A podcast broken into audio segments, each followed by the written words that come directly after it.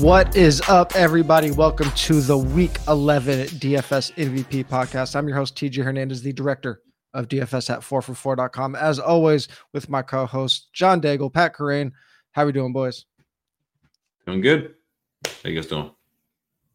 Not bad, Dominating bad. my Friendsgiving tonight, which I got stereotyped as the Texan into doing the meat. And by the way, they're correct. I, I know how to. Yeah, I well, know how to that's not brine- stereotype. Aren't you? Don't you cook good I meat? know how to brine and roast a turkey overnight, so Yeah. they were, were correct. So yeah, uh, we were just accommodating meat today.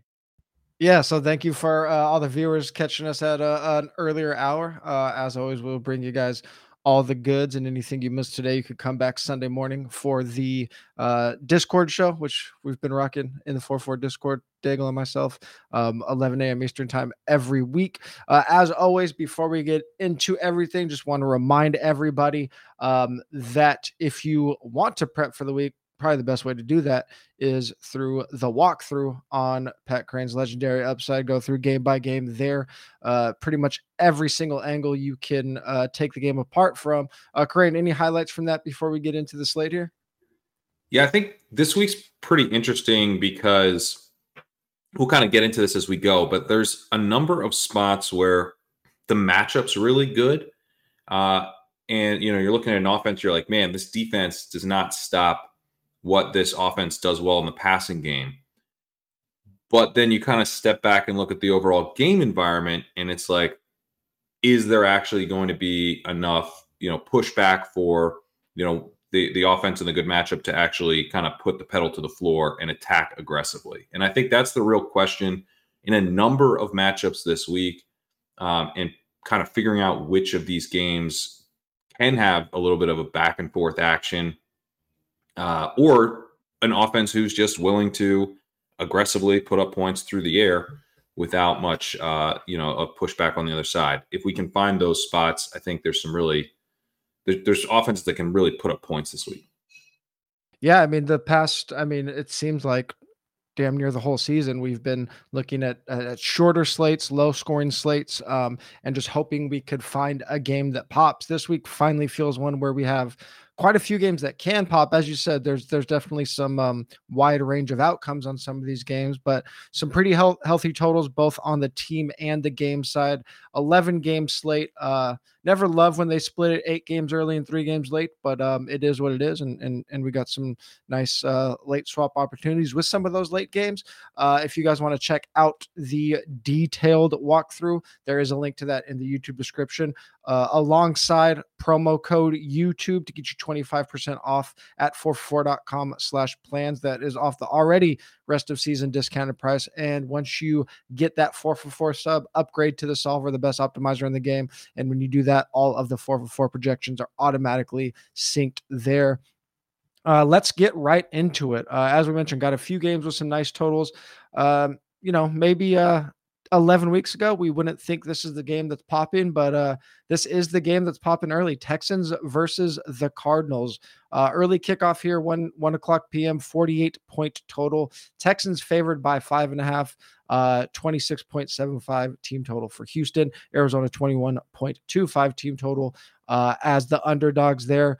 Uh, Kerrane, as I mentioned, this game is uh, expected to be uh, not only one of the highest scoring on the slate, but uh, one of the highest owned games on the slate. Lots of really good values on both sides, with Devin Singletary likely leading the way as the mega chalk in this game. Uh, what you noted in the walkthrough is that Cardinals are a team that uh, can be exploited in those splash zone targets we've talked about. And Houston is a team that is very uh, prone to throw those splash zone targets. Big news here Nico Collins coming back from injury, and he was kind of leading the way for the offense in those targets. Um, so, with Noah Brown out, uh, probably some Tank Dell chalk here. Does this stand out as a Nico Collins game, assuming he is back to 100%? Yeah, I think it, this this is a pretty interesting spot for Nico Collins for sure. I also think it's an interesting spot for Tank Dell. Um, I think it's kind of interesting to talk about Robert Woods even uh, in you know as a salary saver. Um, Dalton Schultz is interesting. I don't know how chalky he'll be because you're, you're looking at like some big Trey McBride chalk. So I don't know if people are going to want to go double tight end from the same game. Um, so that that might keep him in check a little bit. But this is one of those spots that I was referring to where like the Cardinals defense is is very bad and it's specifically bad at stopping what the Texans want to do. They they don't protect the middle of the field well, but they also are allowing the most EPA on first read throws per drop back in the league. And that's the, another thing that Houston is really excelling at. Like, this is an offense that is being executed by Stroud the way it's drawn up. And the Cardinals aren't taking, they aren't forcing quarterbacks to move off the primary design of the play. They, they rank dead last there. So, you know, if the Texans are aggressive, I think we could see them put up a lot of points through the air. The problem is that they really don't appear to be an aggressive team. They, they've been conservative in most of their games this season. Uh, they did shift to a, a passive approach versus the Buccaneers. I, I wouldn't put it past them to do that. It would be really fun. But I, I'm more interested, I think, in kind of attacking this with Kyler and then bringing bringbacks uh, coming back because I think that's the way this game's really fun is that the Cardinals come to play and the Texans they're not going to shy away from a shootout if it if it heads that direction. Yeah, it'll be interesting to see what happens. We just got the official um, Noah Brown news about 45 minutes before we started recording here. Um, so uh, early on, as I mentioned, Singletary projecting for really big chalk. Tank Dell, Dalton Schultz kind of in that moderate range. Uh, interesting to see what happens with Nico Collins with Noah Brown out. I, I have a feeling he probably gets um, steamed a little bit more than we're projecting him now in those single digits.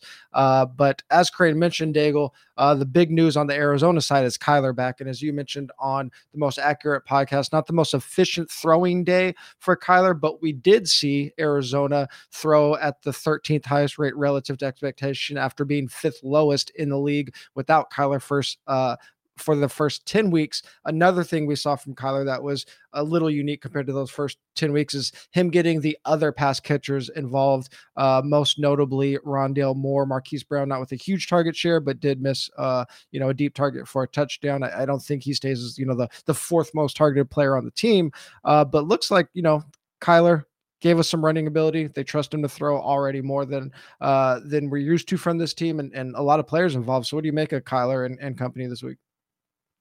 And I think the most rostered player under 4K in terms of a wide receiver will probably be Jalen Guyton. But I do think Rondale Moore is the most interesting ancillary piece around Marquise Brown and Trey McBride. Trey McBride's going to be played in cash games, and you really can't get away from him, honestly. The, the Texans are even allowing a league high in catches per game to opposing tight ends, so no reason to run away there. Marquise Brown, I'll be curious to see where his ownership gets if people are that pissed off about the missed touchdown throw from Kyler. Maybe we can sneak him in a little bit, even though his salary just doesn't budge like Tank Dell's on DraftKings specifically. They just don't they don't move those two guys at all. And so they just continue to be good plays.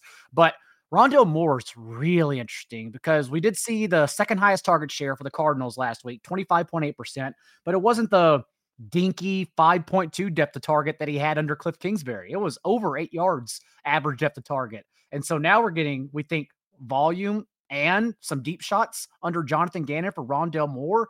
That's that's super interesting. So I'll be curious to see where people land between Moore and Michael Wilson. Michael Wilson's being targeted because of his share of the team's air yards.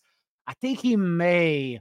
It sounds crazy, but in tournaments, I think he may get steamed just a little bit. I think he could actually probably get quite more rostered than Rondale Moore. And if that's the case, I'd rather play more. So I'm just trying to see where everyone's going with this game.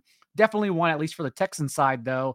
I'm willing to play like two players without CJ Stroud, onslaught CJ Stroud, just trying to figure out where ownership's going to go with it.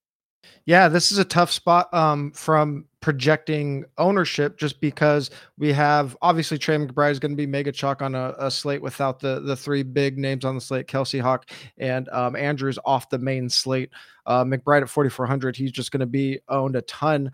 Uh, but Wilson, Rondale Moore, Marquise Brown, all kind of in this like high teens range usually we don't see all three players get brought along. So I, I, do agree with that. Like at least one probably gets more steam than expected and one gets squeezed more than expected. Uh, it'll be interesting to see who that is. Michael Wilson, 3,400, Rondale Moore, 3,300. Um, so, I mean, definitely a game that's going to come down to a lot of, of what the ownership would, looks like when, uh, when we get kickoff. Crane, uh, would you do Stroud, Woods, Schultz, Dell to get off of Singletary. Yeah, I mean, I like I like getting off of Singletary and playing it through the passing game. Um, I think you want you want to bring back like I I I don't really see the Texans just like coming out here and smacking the Cardinals through the air and the Cardinals not putting up points. Like they they will shift to the running game. I think the Cardinals uh, lay down. So it's tough because you know that as you as you guys are laying out, it's maybe a little bit harder to figure out which the right you know who the right bring back is. I'm okay playing Trey McBride though. You know, I, I would be totally fine doing a, a Stroud double with Trey McBride. You get off Singletary. I think my my question is like there's a, there's a lot of chalk projected in this game, but how do people play it with the quarterback? Are people going to play Kyler over Stroud? Because that allows you to get Singletary in. And I don't think people are going to want to play Singletary and Stroud together. I mean, Stroud's pretty expensive. So, how does this all shake out ownership wise? Is I think the question here because this is a, a really enticing game. And I, I'm fine playing it like, however, like you tell me how you want to play it and I'll pick a different route. Uh, yeah. That, you know, that that's totally fine here. So we're playing James Conner, is what you're saying. well, uh, actually, yeah, sure.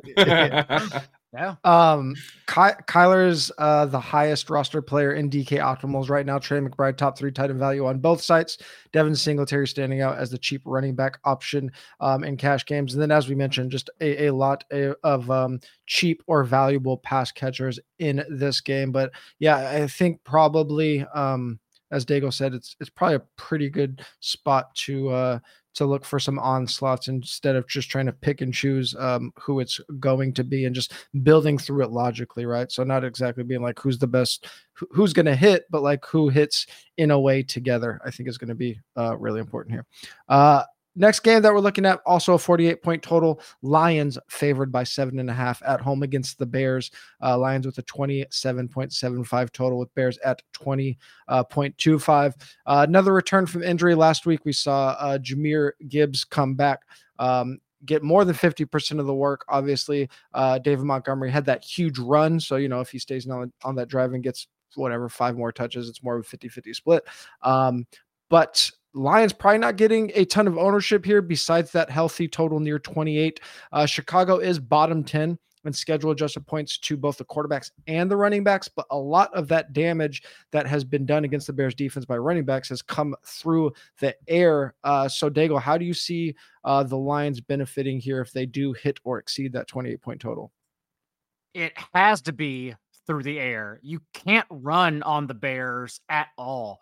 Uh, even David Montgomery last week, I, I felt like there were a lot of performances last week where we should really just say, okay, I got away with that one, but we can't go back to that. The Seahawks offense and DK Metcalf, I think, is one of them. Man, if you if you saw that first half, and I'm talking, I'm someone with X amount of dollars in cash games on Geno. And I saw that first half, like, oh no, like what have I done? But luckily, he went six of eight on the last drive. DK had that 44 yard catch on the last drive, too. Otherwise, we weren't getting there at all. Uh, Quentin Johnston scored that touchdown on a 10% target share in a game. Keenan Allen and Gerald Everett left injured. It's like, okay, we got away with that one. Kenneth Walker, a 64 yard touchdown catch on terrible usage. Okay, we got away with that one. Um, and then also David, David Montgomery last two games with Jahmyr Gibbs, he hadn't handled less than 70% of the team's touches and 75% of the running back carries. He was at less than 50%, and he had the 75 yard touchdown run. So you're like, okay, we got away with that one. It just doesn't seem like in this spot that that's something I want to chase. Whereas the Bears, you can attack them through the air in terms of the running back. They're allowing six catches and over 60 receiving yards per game to opposing running backs. And Jahmyr Gibbs ran 22 routes to Montgomery's 11 in this last spot. So to me, like that's a that's a one one way street for their running backs. I don't want to touch Montgomery based on how he's used, but I'm more than willing to go to Jahmyr Gibbs in tournaments.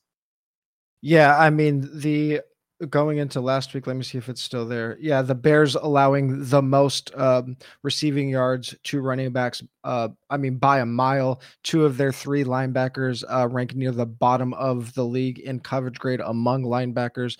And literally, uh, so- literally first in yards per carry, 3.2 yards per carry allowed to opposing running backs. They've been awesome against the run yeah. game. And I won't get into the theory here, but as Daigle mentioned, some of those spots, like the Geno spot late last week, um, we got some really interesting uh, late swap theory last week um, in cash games. I, I, I, typically hold when we have PMR in cash games. Um, last week was a very unique situation. So I, again, I won't get into it here. If you're in the Discord, go back and look at that conversation because it was uh it was a really interesting uh, theory based play. I whiffed and um, my side didn't work out, but uh, I thought it was a really good discussion. So uh, that's some of the stuff we got going on in the Discord. And just remember some of the shakeup for tournament ownership whenever news like Joe Burrow and Ja'Marr Chase come down. Uh, like Joe Burrow mm-hmm. then mm-hmm. was no longer a cash game option. He still got there if you wanted to pay up, but you knew the field was coming off of him and then going to Geno or Brock Purdy instead, which then heightened Geno's ownership in tournaments because he was a cash game play. Not to yeah. mention then because we had no value at receiver, which was the thesis behind Quentin Johnston, Jaxon Smith-Njigba also then became 15 to 20% roster. It's like you would never play JSN at 15 to 20% in tournaments. So you just have to be aware of these shakeups that happen that trickle down from cash game pivots into tournaments yeah, it was it was a fascinating week, and we it was one of those weeks where uh, we definitely needed uh, the the the discourse um, in Discord because um, uh, I mean I was struggling to figure it out, so it was nice to bounce some ideas. I didn't have other. mine until literally ten minutes before lock. yeah, and I was like, okay, uh, I guess I am scared to fade Christian McCaffrey. I'm not scared of anyone else in this slate. Let's just do that. Yeah. Yeah, man. Um, this game with Justin Fields returning is is a lot more stackable, uh, obviously, than it would have been otherwise. Uh, that is the biggest news of the game. Just Fields returning, and as uh, has been very apparent, DJ Moore splits with and without Fields have just been night and day. Obviously, he has that massive, um, you know, 49 point game in there, but also three 100 yard games uh, with Fields versus none without. So, uh, Kerrane, I mean, DJ Moore is projecting as one of the best values on the slate. Uh, Fields pretty decent value against one of the biggest pass funnel defenses in the league. So, I mean, is this a game that we can be looking at um, as like a contrarian stack with the same uh, kickoff time as the chalkiest game of the week with uh, uh, Houston and Arizona? I think so. Yeah. I mean, it's interesting because when you look at like Justin Fields in uh, some of the advanced stats like um, EPA per game uh, and success rate, he looks worse than Tyson Bagent, really. Um, but, but Bagent is kind of doing this manufactured BS, you know, kind of scrambling around, hitting some hitting some plays, hitting some short throws. Fields has been pretty boom bust. He's been really, really bad in some games and really, really good in other games. So, you know, for tournaments, that's a much more appealing profile, obviously, and you know, provides a provides a real ceiling to the offense. I do I, I read this a little bit different than Daigle on the Lions side, where I don't I don't think the Lions are going to be afraid of the Bears run defense, even though they have been quite good against the run. The Bears are second in EPA allowed per rush and first in rushing success rate. So they, they're like a legitimately strong run defense. But this is like a Dan Campbell identity team. Like they're not going to, I think, back down and say we need to pivot to the pass. They've been, you know, against the Buccaneers, they did go pass heavy, but they didn't have um, their running backs in play. That was the game where uh, I keep mixing it up. They were without Jahmyr Gibbs and Dave Montgomery. That's the game where he got hurt, and then they pivoted to the pass. So, you know, they. I don't think they're like stubborn about running the ball necessarily, but that's definitely their like primary method of attack. I think they'll give it a go at least. So I, I think I like this most from the Bears side. And then you bring back uh, a Lion is a really nice spot for Amon-Ra St. Brown. Um, I think you know he's pretty expensive, but it, this he's got a high ceiling here for sure. And I like the Jahmyr Gibbs call too because I think you get you know you get the out actually that they do run the ball quite a bit, but they do it through Gibbs, um, like we saw last week, him getting a, a pretty big workload there. So then you also obviously have the receptions. So that's how I think I want to I want to play this. Probably, you know, Justin Fields. I, I, think maybe you can you can double it with uh, with Cole Kmet too. I think he's in a pretty interesting spot and and someone that gets a big boost from Fields coming back as well.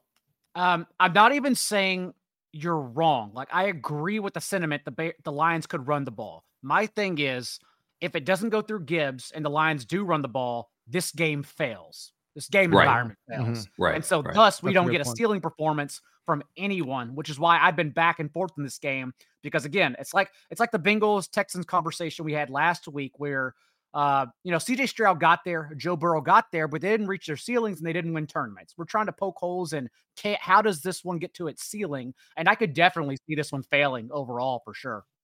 it's a riskier game than I think that you know the Texans game is, but that's that's okay. Like the te- I think the Texans game, we could see that get spread out a little bit, um, and maybe that's one way that it doesn't win tournaments, even though it, it probably doesn't like fully fail.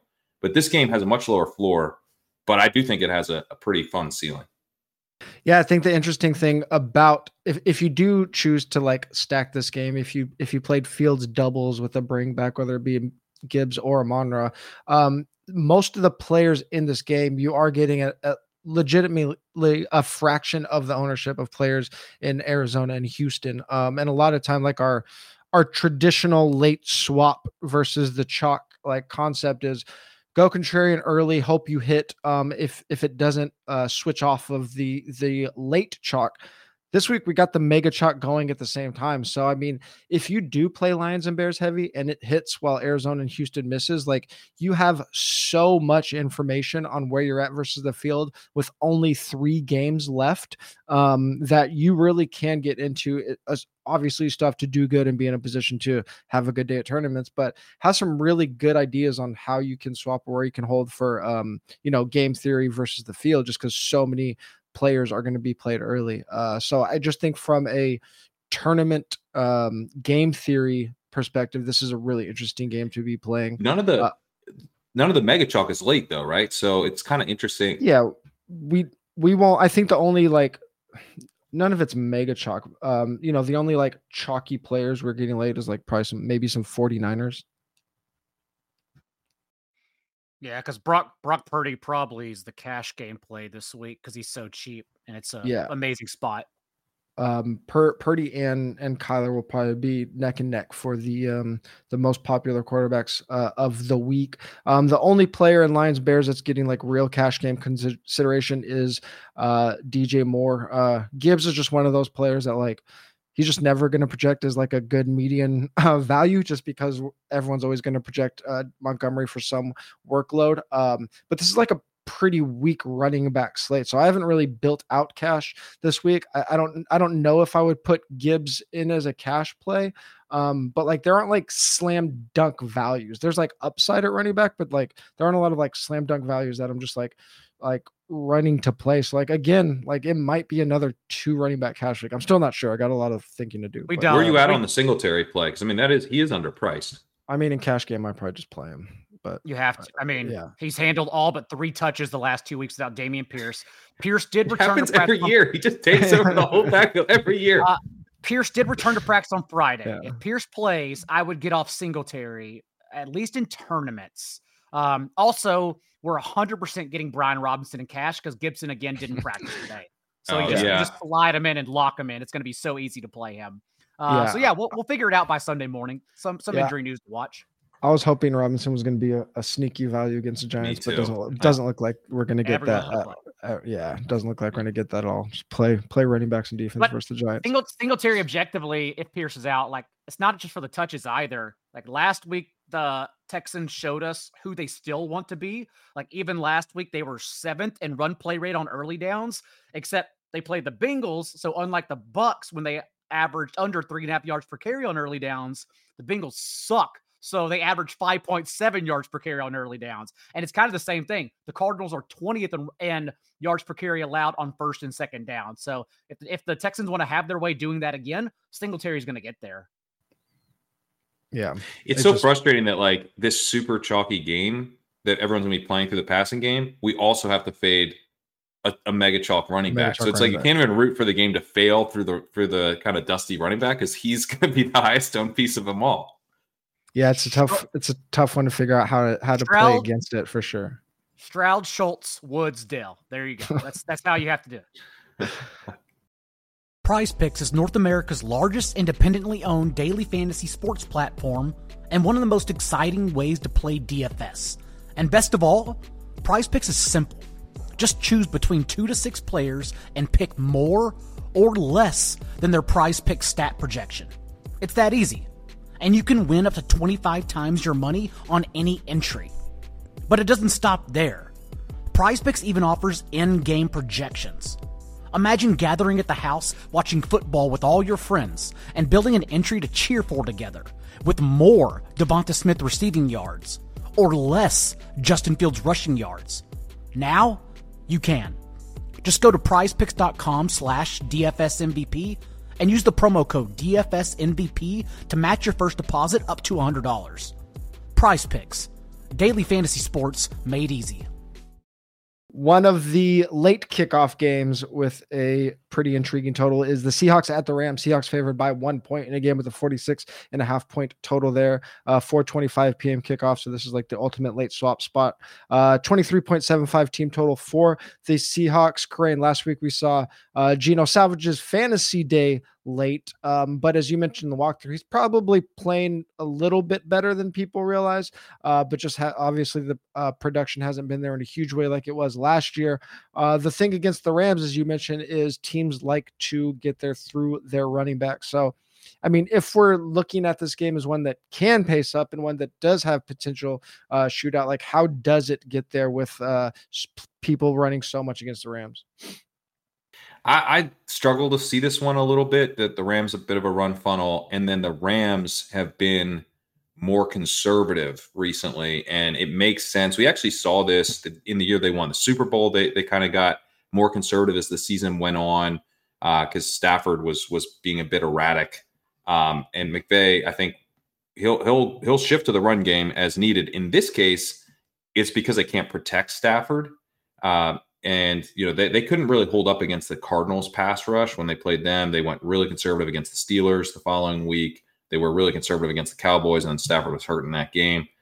Uh, so I don't really see the Rams looking to like push here. The Seahawks have a pretty good pass rush, certainly good enough to uh, harass Stafford, given just how bad they've been at protecting him. And so, if they've got a run heavy Rams team, are the Seahawks the type of team that is going to push this into you know a high scoring game environment? Not really. So I, this isn't a this isn't really a game environment that I'm all that intrigued by. Um, I, I don't really see an angle here either. I mean, there's you know a split backfield now. Charbonnet is kind of operating as like a clear receiving back. Uh, the the Rams double team a lot, so I don't think this is like a particularly great spot for Metcalf and Lockett. JSN's getting a little bit of work, so he it's going to make it a little bit more unpredictable. Um, I just I have a hard time predicting, you know, who who would be the guy to play here. It's it's not really something I'm eyeing small field stuff.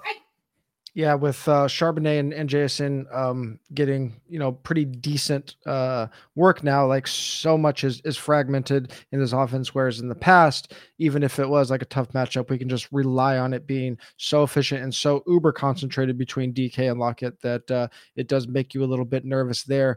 Uh, Stafford projecting um, as one of the worst quarterback values on the slate, but we have seen salary come down on his pass catchers. It looked like Kupp was going to like get back to that perennial nine thousand dollar every week range. He's down to eighty one hundred. Puka Nacua down to seventy one hundred. Daigle, as you mentioned on TMAP, uh, there is some ways that the Rams can exploit Seattle and their zone coverage. Uh, does that benefit Puka or Kupp in any way? I like Puka as a one-off in this spot. Like Kerrane, I don't know if the environment necessarily gets there, although McVay has hung around against Pete Carroll it, literally since he was hired. Even last year, they had Baker Mayfield and John Wolford in those two starts, and Seattle only outscored the Rams by seven total points. And then in week one, Stafford came out without Kupp and just whipped it around the field 337 yards at eight and a half yards per attempt. No problems whatsoever. So I, I could see the Rams offense definitely keeping it up here. And if that's the case and you don't want to go full game stack, I do like Puka because the Seahawks are one of those defenses that play zone coverage on over 80% of snaps. That's kind of the threshold saying that you are not going to change your scheme no matter what the offense does. So that's good. And then we know Puka has seen 61% of his targets against zone coverage for a league high 49 receptions and the seventh most yards per route run significantly better, significantly more involved. Uh, they're also him and Cooper Kupp basically splitting slot duties, and that's where we want to attack the the Seahawks is in the middle of the field, as opposed to Tariq Woolen and Devon Witherspoon who stay glued to the boundary, which is why the Seahawks are also allowing uh, the fewest catches per game to opposing boundary receivers because they just stay out there. So yeah, I, I like Puka quite a bit in this game. Yeah, I, I, like the idea of of mini stacks or one offs here. Um, on on DK, not a lot of players are projecting as very good values. On FanDuel, the Seattle side projects pretty well. Geno and JSN are actually in the FanDuel optimal right now. Um, I don't think they're cash viable, but I always like looking at those players that um, I don't think are cash viable that pop up in optimals because a lot of mean a lot of times it just means um you know those are should are good values that maybe we should be having at very least in our tournament pool. Uh, so on FanDuel, I, I do think if you are going to think about uh, stacking one of the quarterbacks, it makes a little more sense there where DK lends itself more to one offs and mini stacks for sure. Uh, going to these games where we have a team with a high total, but really big spreads. Uh, the team that highlights uh, that list is the Dolphins, 13 and a half point favorite against the Ra- Raiders. Uh, they were the only team uh, with a team total of 30, came down just a touch today, 29.75. Uh, because of that total, the game total is 46 and a half. Uh, big news here, Daigle, De'Von Achane returns against the Raiders defense ranked 27th in schedule just fantasy points allowed to running backs. And it looks like we might get a relatively low owned Achane coming off of the injury. So is this a spot where we play a low owned Achane, hope he dominates as a big favorite, or can we actually look to some like last week uh, Dallas style onslaughts and hope that Dolphins just completely roll the Raiders? Yep, definitely very high on Achane because it's not four weeks. It's not injured reserve and then perhaps coming back. It's six weeks because you had two weeks to rest over the bye. Not to mention that usually when you argue about players coming back and being limited, Achane was already limited anyways. He's a 10 touch guy, but it doesn't yeah. matter whatever. Yeah, yeah. Explode for 150 yards. Yeah, on those 10 touches. So, and this kind of slate, he, I guess he's probably going to be a cash game play too, because it's just something you suck up and say, like, you're too explosive to hide.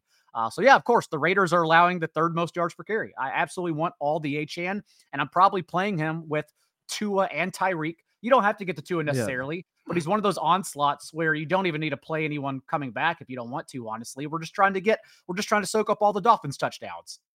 Yeah, yeah, and that's exactly what I what I was thinking is like, do we is there a spot where we play uh Tua Tyreek and and Achane together? And I mean, oh, we've seen it, right? Like like Achane is the type of player uh, when we're thinking about running backs when we can play them uh, with their quarterback. Uh, the the natural intuition is they cannibalize each other, so we don't want to play them together. Like Achane is the type of player that if he hits, it's going to be big plays, and big plays just enhance the whole game, right? So that's like that makes sense for him to be played with his quarterback. Where some running backs, uh, David Montgomery is going to slow the game down, and you don't want to be playing him with golf.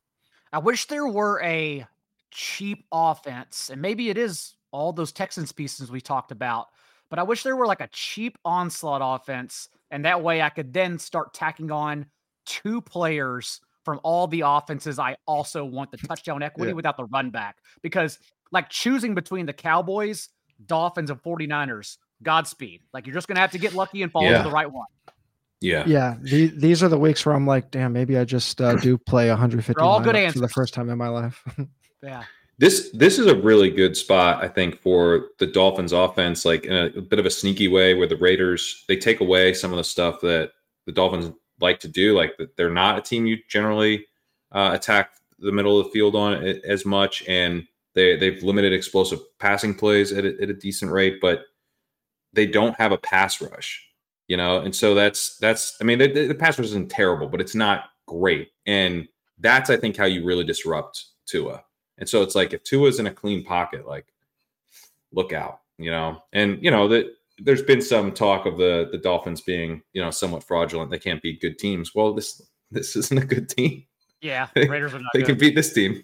it's like if Antonio Pierce is going to try this highest run play rate in the league, league shit, and then uh, do that against the Dolphins, and then next time he turns around, he's down three scores. Like, good luck, buddy. Like, yeah. Well, Kerrane, what do we think about that? I mean, obviously, we've seen they've just been, as Daigle mentioned, just absolutely dedicated to the run. I mean, Davante is getting his in terms of target share, but catching it from Aidan O'Connell, it's just going to be like, you know, minimal touchdown upside and get his six catches for 70 yards, whatever it might be. Uh, intuitively, we don't like playing uh, running backs that don't catch a ton of. Well, actually, uh, Jacobs has been getting a lot of uh, pass game work, but we don't like huge underdogs um, uh, as a running back. But like, do you think this is a spot where?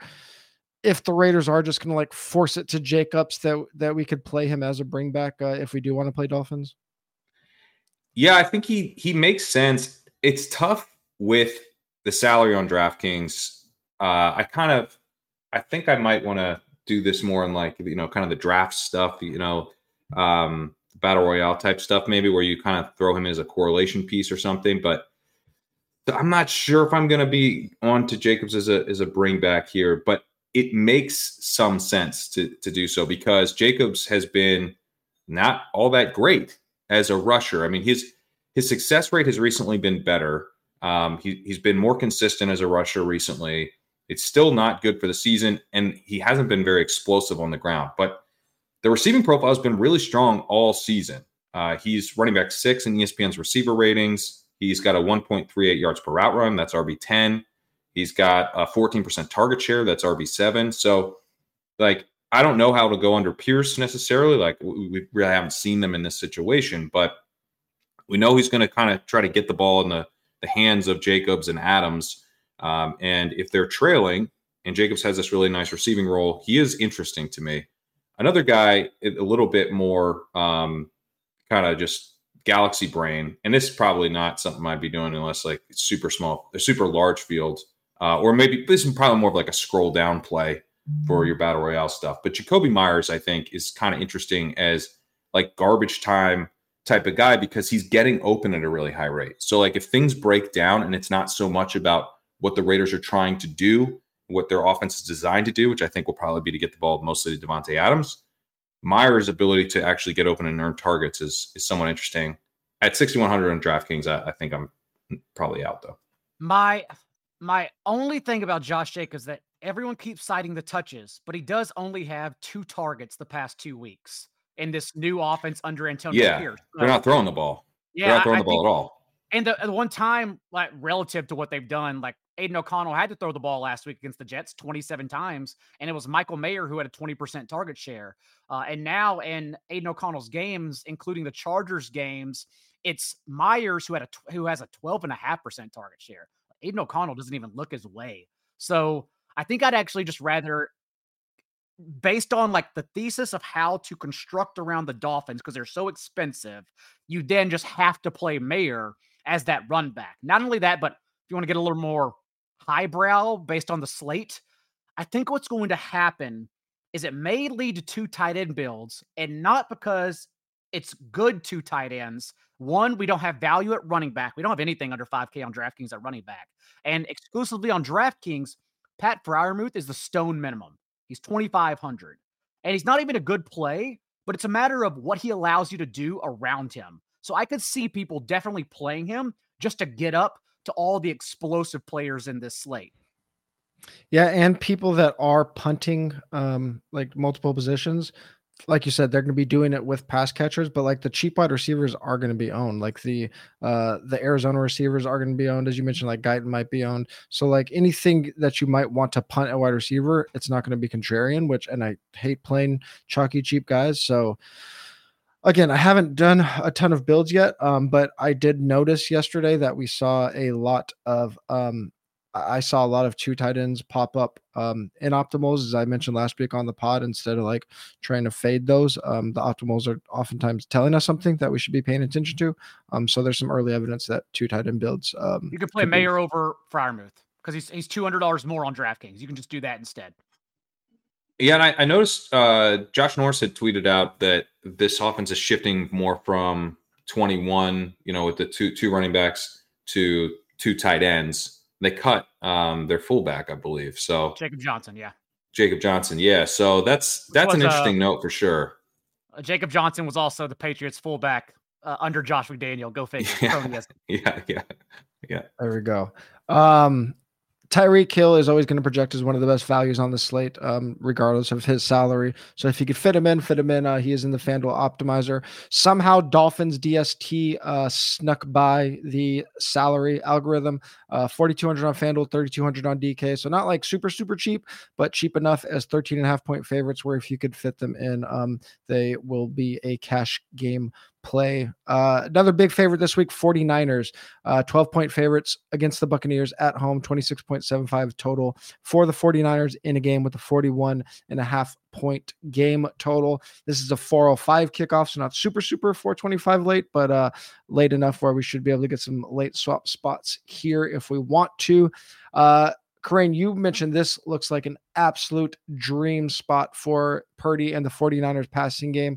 Uh, Aiyuk has been our, our splash zone um, basically model this year, and he is your cover boy this week. So, talk a little bit about uh, one, how, what the Niners can do this week through the air, and two, kind of just the question we're always asking in these spots: like, do they need to be pushed to be tournament viable, or can get they get there even if they do uh, go in and, and blow out the Bucs? that that is the big question here is you know if we could get i never thought i'd i'd say this but you know if we could just get mike mccarthy over here you know and and and and be aggressive you know because they could they could sleepwalk to 40 points here mm-hmm. uh, through the air if they if they just attack aggressively like there's just really i mean we saw this with the the texans and the buccaneers you know this is we've we've already got kind of the blueprint of a, a similar shanahan style offense attacking uh, over the middle of the field. The Buccaneers they rank uh, third worst in uh, fourth worst in um, explosive pass play rate against.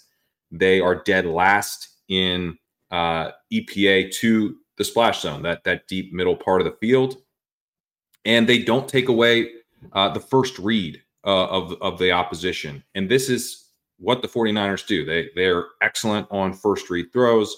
They're they're number two behind Houston in splash zone EPA per dropback. They have the most explosive uh, passing plays at the highest rate this season. I mean, they're they're the number one passing offense in, in EPA per dropback and success rate.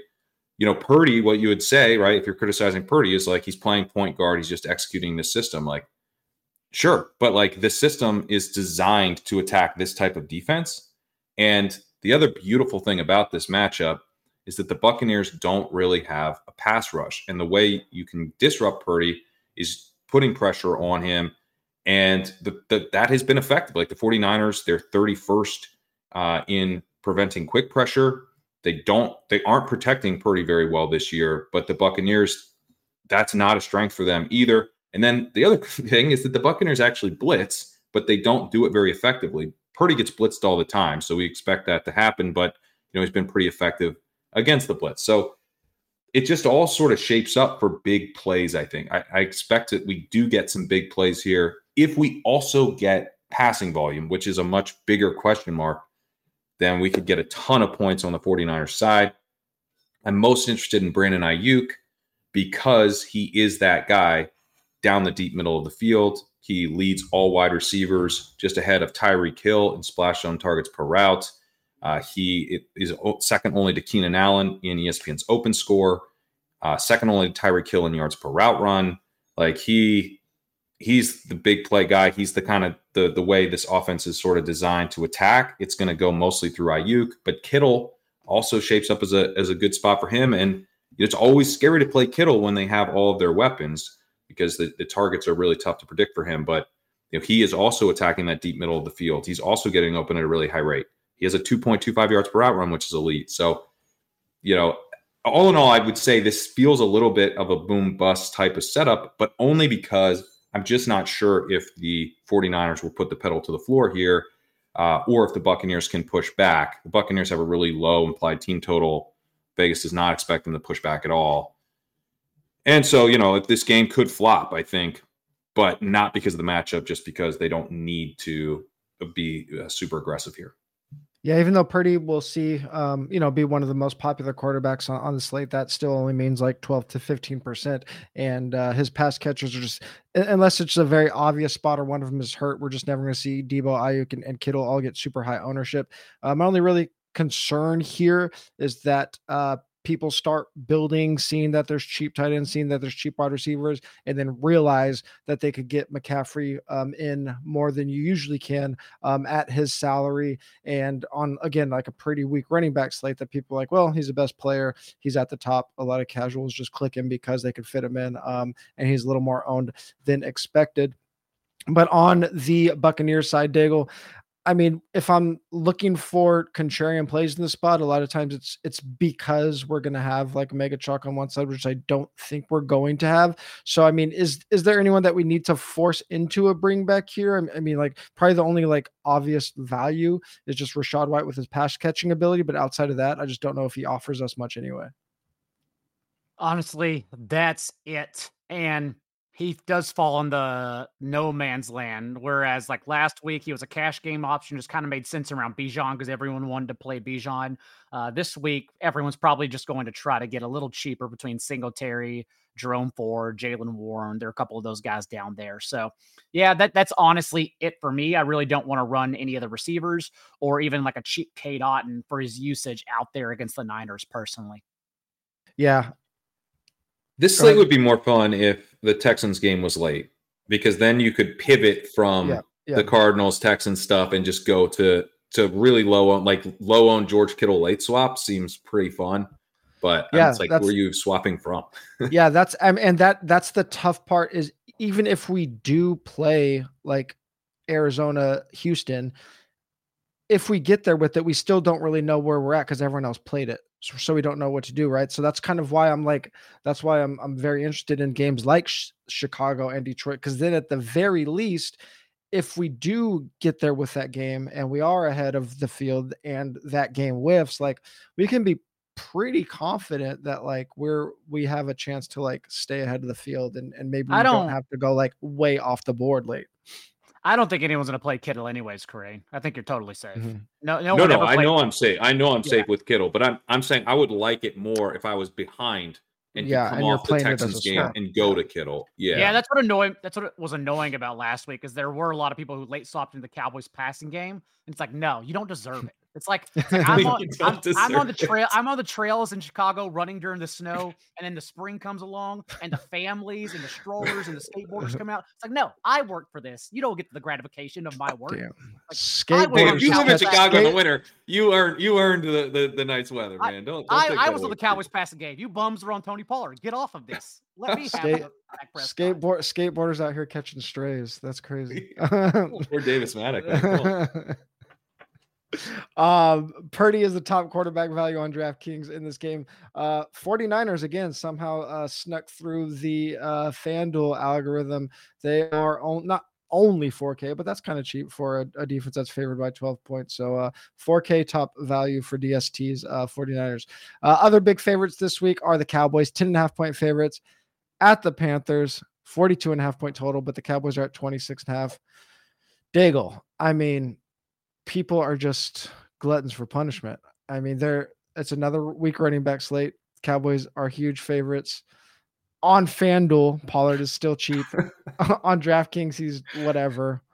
People are going to play him on FanDuel because people play running backs on FanDuel. Dude, people people just can't get away from it, man. They keep doing it to themselves. It was funny. It's such a good matchup. It's, it's, not, it's, it's actually a tougher matchup than last week. Uh, the Panthers, out of their bye now, three games are literally top five in yards per carry and explosive runs allowed to running backs. It's a terrible matchup. So I don't I don't know why everyone's still excited to do this. Yeah, I I the Cowboys. I hate same, I hate this game. Thing, dude. We talked about last week. The Cowboys are still passing at the league's sixth highest rate with a two score lead. Like when it, like they don't use the running backs. And then everyone's like, oh, if Tony Pollard falls in the end zone, well, guess what? He can't. Whereas Rico Dowdle came in, got one goal line carry and fell into the end zone because he's better. So no, it's like if if you're going to give me the passing game yet again at lower ownership, we'll just keep on playing the same game in tournaments every single week. Let's do it. Yeah, this is another one where um, another early game. I mean, I don't think we're gonna go, um, you know, obviously crazy stacking this game, but again, kind of that same theory holds. You have a team with a high total uh, playing against the uh, the game at the same time with just a ton of mega chalk here. So, I mean, from from a tournament theory perspective, like early contrarian lineups just kind of make sense because it's the I only way you're going to get info. I would absolutely be open to the Pollard thing. Absolutely, if we could get him at five to seven percent. Yeah. But but um, right now, Well, he's kind of chalky again, isn't he? On FanDuel, that- he will be. On DK, I, th- I don't know. I think it'll be like moderate, but he won't be. I, I don't. Again, just like like, such big favorites, he won't be like five. I don't yeah, think. D- DK they still kind of hit his price. He's still a little expensive on FanDuel. Even I'm going to suck him up and play him in cash because he's so cheap. That's totally fine. But but dude, we can't be playing 15 to 20 percent Pollard in tournaments. You just can't. You have to stop doing it.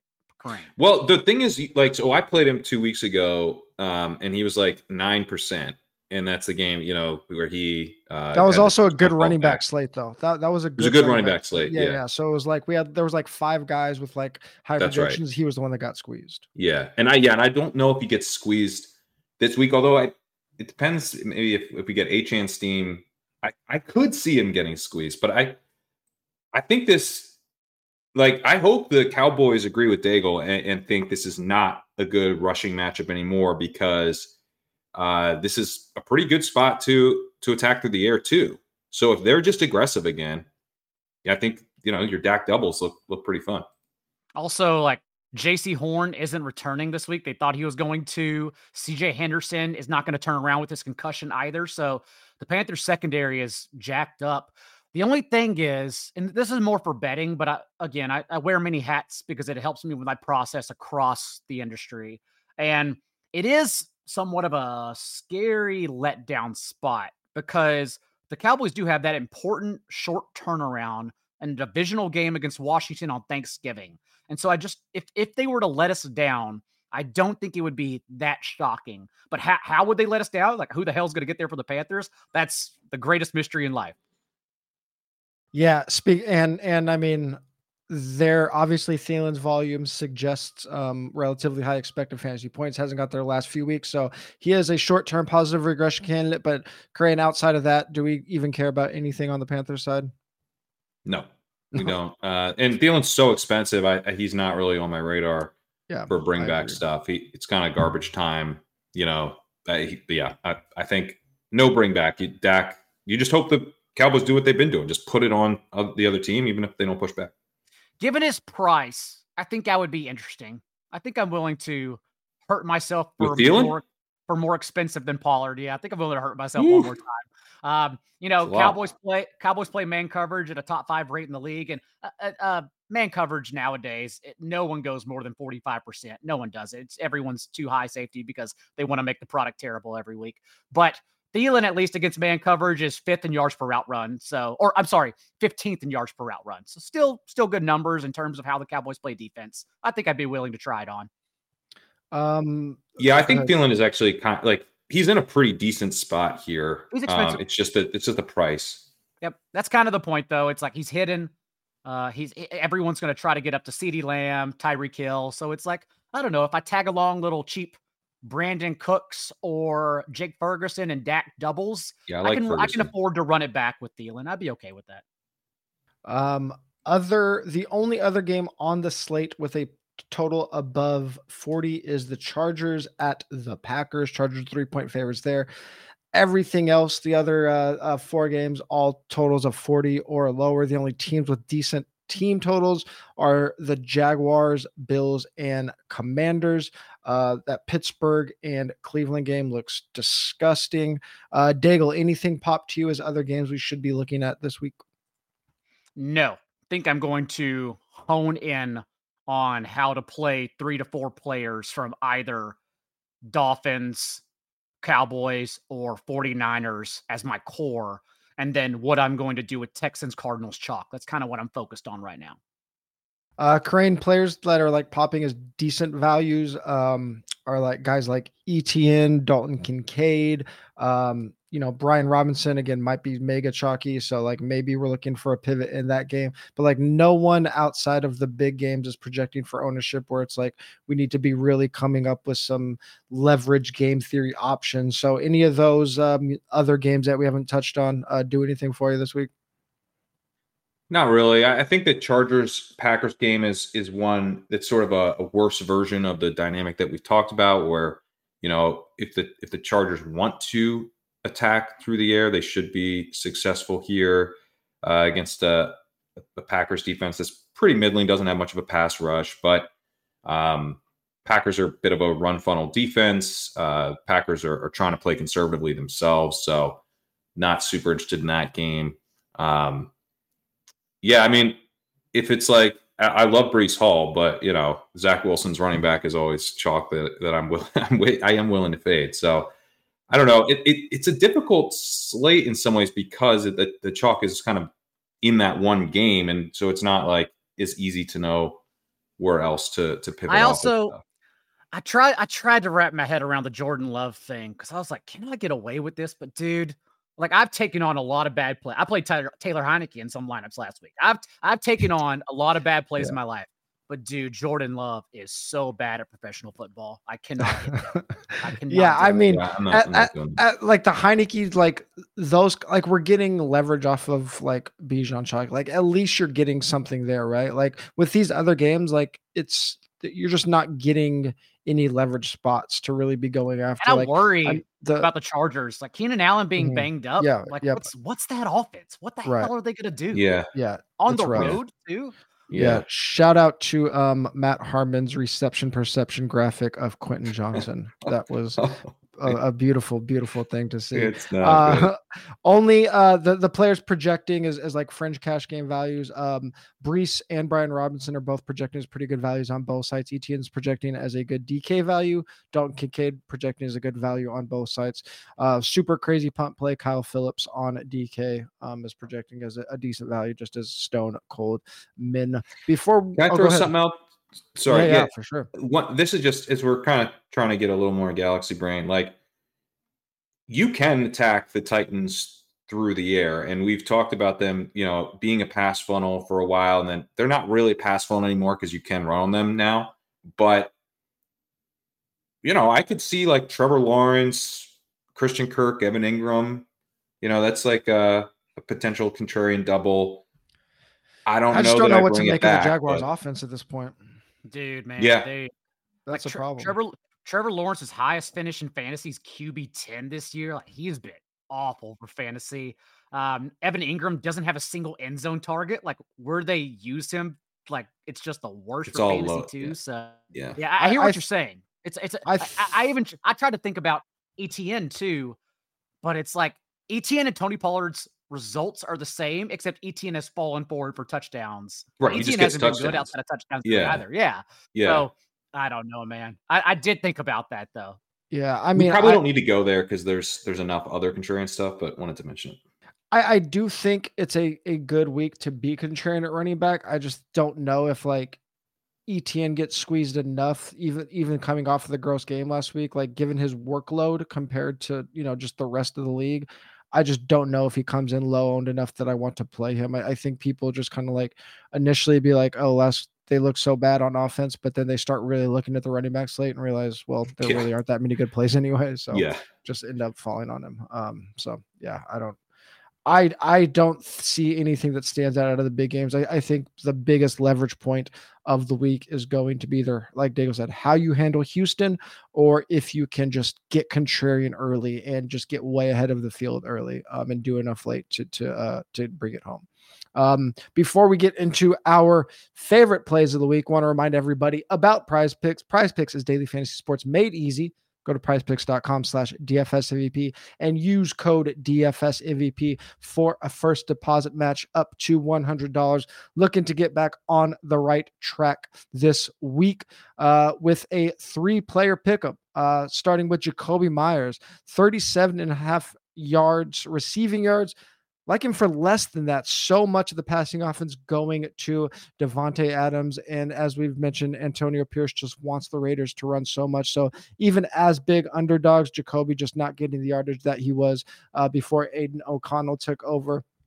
As Kerrane mentioned, uh, this is not a spot where we expect the Chargers to uh, have to throw it a ton um, and not a team that is going to pace up with the Packers. So Justin Herbert for less than 200 uh, 62 and a half passing yards.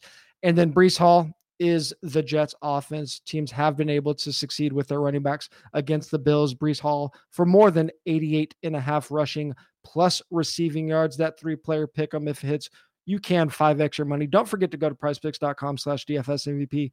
Use code DFS, DFS MVP for a first deposit match up to $100. Prize Picks is daily fantasy sports made easy.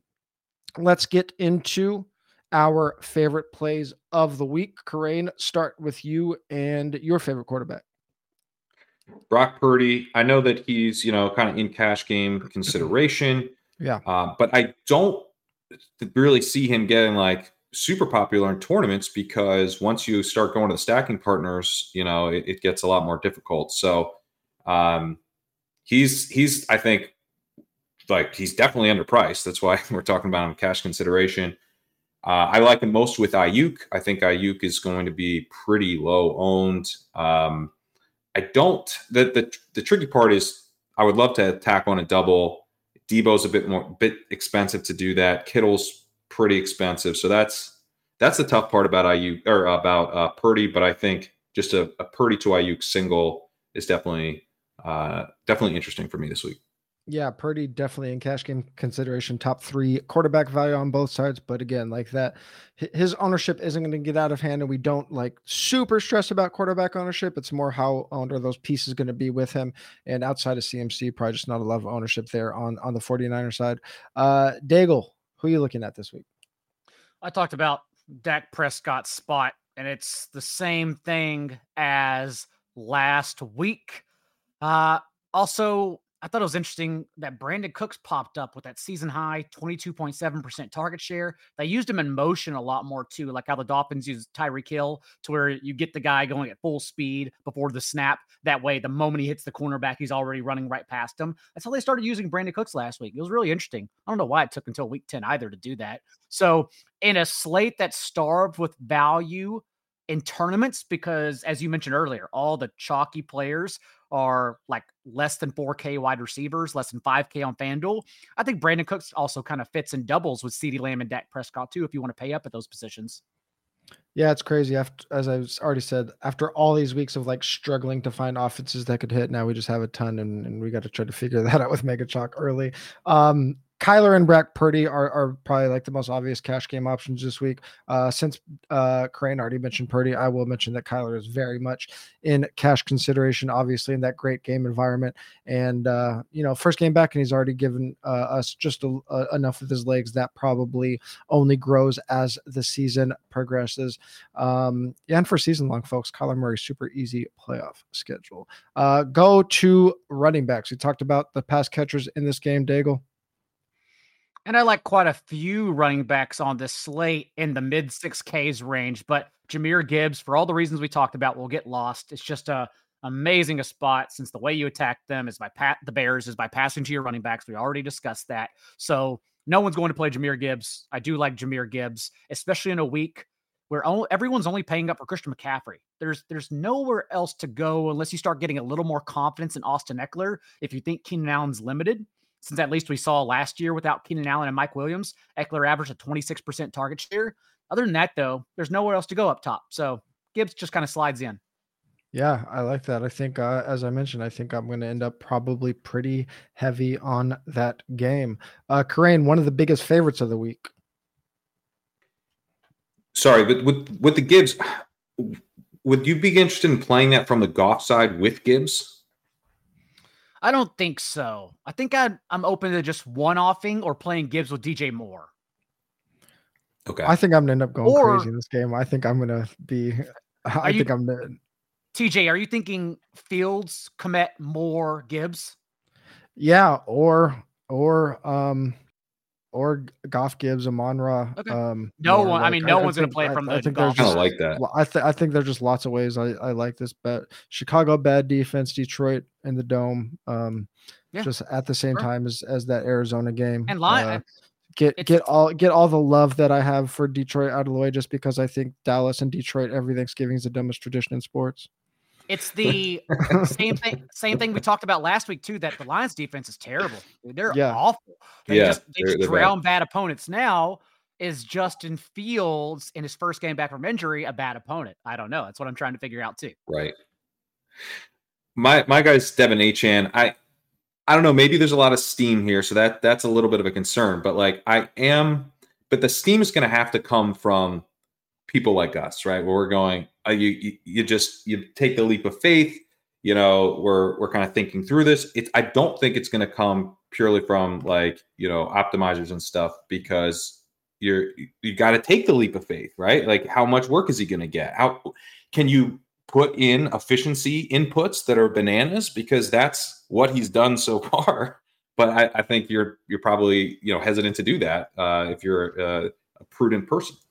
Yeah, I mean, it's not like it's not like his he's a lot of times when we're talking about like these these guys that are like getting crazy steam, they're already starting at like 12 or 13 percent, and then we wake up on Sunday and they're at 25. Like we have him at like five percent right now. Like, is he? He's not going to get up to twenty by Sunday. Like, he's like you said, he's just not going to show up in optimizers because like no one's going to project him for twenty touches just because that's not how that it works. Like me, he just obviously everyone knows about his ceiling, but like he just isn't going to pop into medium projection right now. So I just don't. It, it does feel too easy though. Like you have the running back who's literally like running back one in every single efficiency metric. Uh, he's had plenty of time to get healthy as Daigle laid out he's in a great spot for the offense and he's projecting at like 5% ownership. Like that's I'm like sign me up. Like what am I missing? Uh I generally I'm missing that he's actually going to be like 15% is, is the way these plays yeah, usually it could happen. It's, it's early on Friday. So yeah, it could yeah. definitely definitely ha- yeah, it it people are definitely not as dumb as they used to be. Uh, Devin Singletary is the cash game running back, uh, assuming that Dameon Pierce is still out. Uh, there just isn't another cheap running back value. Um, easily one of the best values on the slate. Um, so just don't overthink that one. Um, but there are other plays in this game that we can go to, as we've mentioned, and Kerrane, you like one of them as the pass catchers. Yeah, uh, I think Tank Dell is is really interesting because I don't really see how it gets out of control. Like he's not going to get forgotten, but like, are people going to be playing him with Singletary? Like Singletary is going to gonna. I just my my concern is people just play this. Yeah, yeah, that's my yeah. concern. Um. Well, all right, maybe I'll have to come up. I, I, mean, I think it just depends. Like, are you? I, I'm like you. We can play twenty percent guys, right? Like the the guy that gets crazy in this game is probably Trey McBride more than anybody. Right, Trey McBride. I mean, Dude, you can you can pair him with Singletary easily. Like, go ahead, Dale. Just, I mean, Tank Dell's going to get rostered, man. People, this is the way people play. Like, they just love playing rookies. There's, there's no way to. And again, his salary hasn't budged. Like DraftKings just doesn't move him at all. You have to play him almost. I'm not. I'm not expecting that he'll get squeezed. I and yeah, I think I'm. Yeah, I just think that as for, as getting a piece of this game, like I think he's the most talented receiver at this point. Like he's mm-hmm. crushing an open score. I, I, like Nico Collins too, but he's significantly cheaper than Collins, which is a tiebreaker. He's also been running the most routes over the last three weeks. Um, I do like that he's a rookie. I think that is fun. Maybe I'm I'm just part of the field there, but I, if like in this game, which is going to have a ton of ownership, what are the spots that are really going to people are really going to get funneled to? I think it is Trey McBride and probably Singletary maybe I don't know. Maybe he gets kind of I, mixed up in that and and gets I a mean, little out of control. But these games are these games project high ownerships because they're good spots, right? Like it's not like we don't have to completely fade it. I like the concept of fading it just because we rarely get this heavy chalk early. These great games are usually in later in, in the slate. But I mean, you could you could play it smartly. Like right now, I haven't updated ownership projections this morning. Um, but early projections, we had Tank Dell as the most popular wide receiver on the slate. That doesn't mean you don't play him. Like if you play Stroud with Dell and bring it back with James Conner, you're playing it smartly. Like that makes sense, right? Like you're just like, we're probably not playing Dell with Trey McBride. It's like the, we're not doing right. that. Yeah, but I mean we're mean, allowed to like chalk.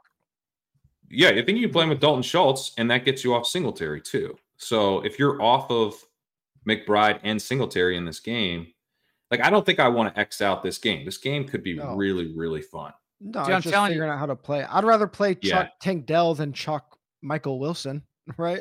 Regardless right. of salary. You know, I'm gonna so.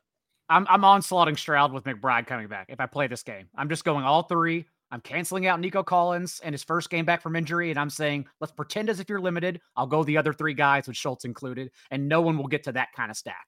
I love how Daigle's touting Robert Woods right now, but he won't say his name. Uh, there is a receiver who's 3,700 who's not going to be chalk in this uh, game. I'll say that.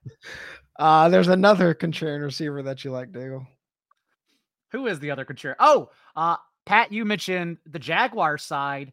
And the issue for the Titans is that Will Levis has been awful under pressure, but it goes right back to the copy paste we can do with the Jaguars defense, how we took advantage of the 49ers offense last week. And that is the Jaguars defense is horrendous and they don't get pressure at all, literally 26th in pressure rate. And so if we don't think Levis is going to get pressured, then perhaps we can actually get some efficient targets to DeAndre Hopkins, who is still leading the team in both target share and percentage of targets seen 20 yards downfield. So no one's going to play DeAndre Hopkins because it was a miserable experience last week. He's there if you want to find like a middle range receiver. Um, for cash games, DJ Moore is the top overall value be- below six thousand dollars on DK. Um, he's one of the easier um, clicks for cash games this week with Justin Fields coming back. At tight end, as as I mentioned, we got um, none of the big three on the slate, and then outside of Trey McBride, uh, it is you know kind of uh, kind of just throwing darts. So I I don't think uh, you can have a wrong call here. So uh, Daigle, give us your guy. I mentioned Pat Freiermuth. And again, it's not a Freiermuth's going to do anything. It's going to his first game back from injury. He's playing against the Browns, who are quite literally allowing the fewest points per game to opposing tight ends. It's just a matter exclusively on DraftKings. He is the stone man. So it comes down to if you're doing tight end builds, what can you do also with Freiermuth? And so that's the way you play it. It's like, okay, I can slot the Stoneman guy who's going to get the reps there, and then you can play Trey McBride, and then what else can you do around that? So just an option. Definitely not mad at cheap um, punt tight ends that are contrarian. Uh, who just kind of got the only reason he's that price is because they forgot about him. He's returning from injured reserve. The it, the algorithm just forgot about him. No big deal. Like I said, he's not even a good play. It's really just a matter of stepping back and saying, "What can I do with this?" I don't even know if I'll get there, but it's an option for everyone because it's a misprice. My guy is uh is Cole Kmet, and I just I like this game environment. I think we're we're kind of eyeing up these contrarian pivots off of the um, Houston game as much as I do have some interest in that game too. But Kmet is only 4,100 on DraftKings, and he allows you, I think, to, you know, if you want to play this from the Lions side, you could potentially not use LaPorta, use Amon-Ra St. Brown and Gibbs and bring Kmet back. You can play from the field side. I definitely want Kmet there, um, correlated with Fields. I, will also mention I like Jake Ferguson as a similar type of thing here, where we're going to a different game environment and we get that tight end taken care of. That's something I, I want to do. I want to be mixing in some of these contrarian game environments. And I love that Kmet and Ferguson let you take care of tight end in a week where the chalky game is going to have the mega chalk at tight end as well. And structurally, if if most people will be playing bully or double tight end because one's cheaper. If you're spinning up at those two tight ends, you are immediately contrarian, but kind of playing the same way, just differently. Um, I saw some uh, early week content saying Kmet might be owned. We have him like comfortably behind McBride, Engram, and Kincaid. So maybe I have to dig into that a little bit more. But on a on a weird tight end slate, um, like we have Kmet in the high single digits. Um, Trey McBride is the cash game uh, tight end of the week. Uh, DSTs, Kerrane. So we're looking at potential for chalky Commanders D, and we're also looking at the potential for Brian Robinson to become huge chalk here.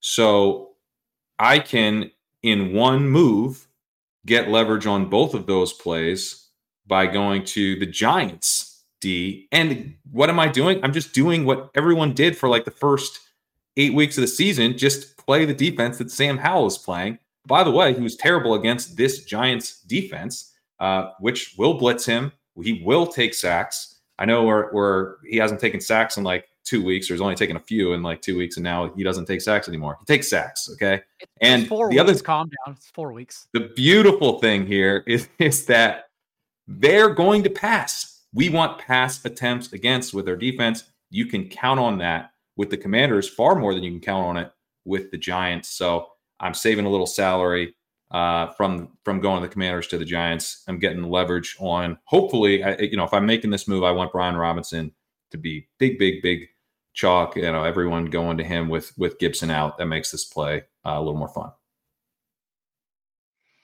Uh, I think in cash games this week, the defense I use is the Jets, and they're one of the cheaper ones. And I honestly don't know if people use them, but Josh Allen, three of his worst four performances for fantasy the last two years. Three against were against the Jets. The other one was this past game against the Broncos, who have suddenly become an elite unit the past month of the season too. They always had too much talent too to to be literally a historically bad defense. They now have an identity. But yeah, uh, coordinator, offensive coordinator change on a short week. Like, come on, give me the Jets every time.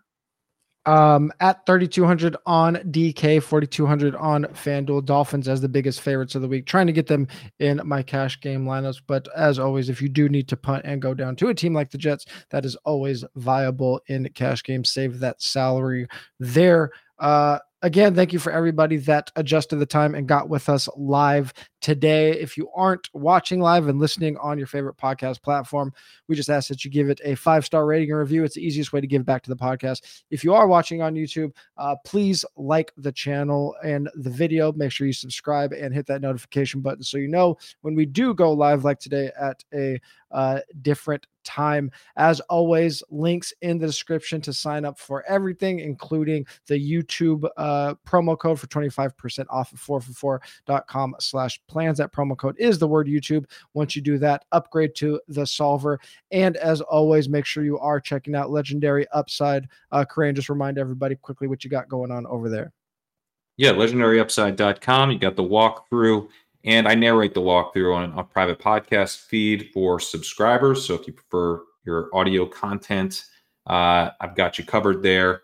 And uh, yeah, you can also head over to the site and just check out a free preview of the article. Uh, first uh, first game, I believe this week is totally free to check out, which is this uh, this big old uh, Cardinals Houston game. So if you want to see if there's any angles people are are leaving um, for you, you can check that out. LegendaryUpside.com. As always, if you want to keep up with us uh, between content and shows, you can do so on X slash Twitter. Pat is at Pat Kerrane. Legendary Upside is at Legendary Upside. Daigle is at not J Daigle. 4 for 4 is at 4 for 4 football. I'm at TJ Hernandez. We will talk to you in the Sunday morning Discord.